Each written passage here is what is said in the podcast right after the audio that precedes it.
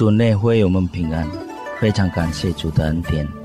我们今天能再度参与读经运动反思。读经运动反思之前，请阅读本日读经运动的经文和请阅读本日读经运动的短诗。主内的弟兄姐妹平安，感谢主的恩典。我们今天有机会来思想主的话语。我们今天的题目是越来越像基督。阅读经文是从腓立比书第三章第七到第十一节。我鼓励大家先把这段经文念完，这段短短的经文念完。但是我们开始之前，我们先预备我们心，我们低头祷告。天上的阿巴父，感谢您的恩典，感谢你的爱，也感谢您给我们。的身体健康，让我们今天有机会来思想你的话语。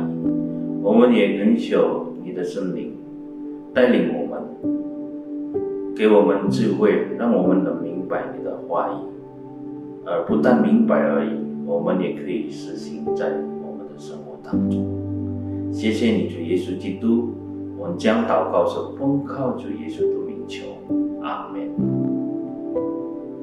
大约二十个月前，新冠病毒开始席卷印度尼西亚，造成疫病时，许多教会不知道如何来进行他的崇拜、团契、小组和关怀的活动。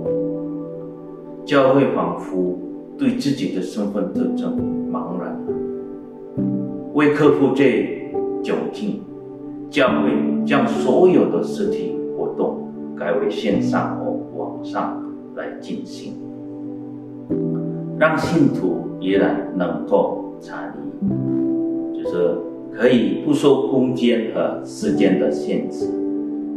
教会的身份特征依旧存在可见，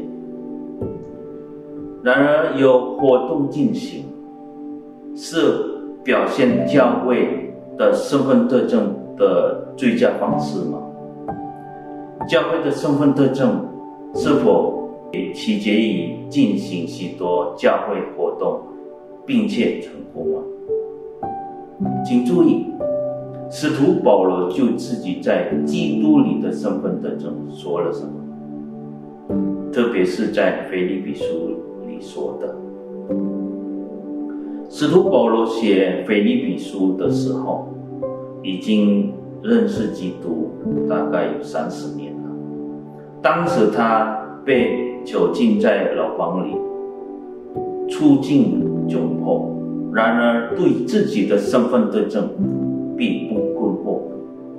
他明确的说：“使我认识基督。”这个我们可以看在第。是世界上，就是对基督的人是塑造了他的灵命。他是以往所的成就为粪土，这个我们可以看在第七到第九节。他的身份特征不及宗教活动的成就或出出身背景，而是即对救主及。为他死而复活的主耶稣基督的认识，就是这种的认识，使他渴慕经历基督复活的大能，并通过基督的死，活得越来越像基督。那怎么样能让我们越来越像基督？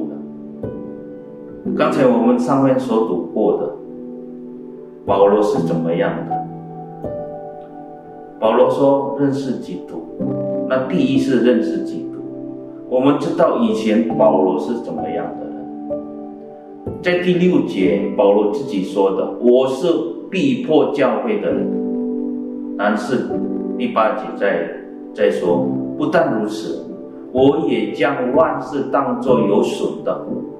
因为我以认识我主基督耶稣为至宝，我为他已经丢去万事，看作粪土，为要得着基督。比如我们说我们认识一个人，当然我们会比别人更了解他，比如他的个性啊，他的习惯，他的态度等等。但这个我们是说在人的方面，人的方面是有好的部分，有不好的部分。当然我们要学好的部分。那耶稣基督是不一样的，他是我们上帝，我们要认识他，从他身上写到，说他教导我们，比如他的心呢，他的关怀，他的爱。他的性格，他的教导，但我们不停留在那边，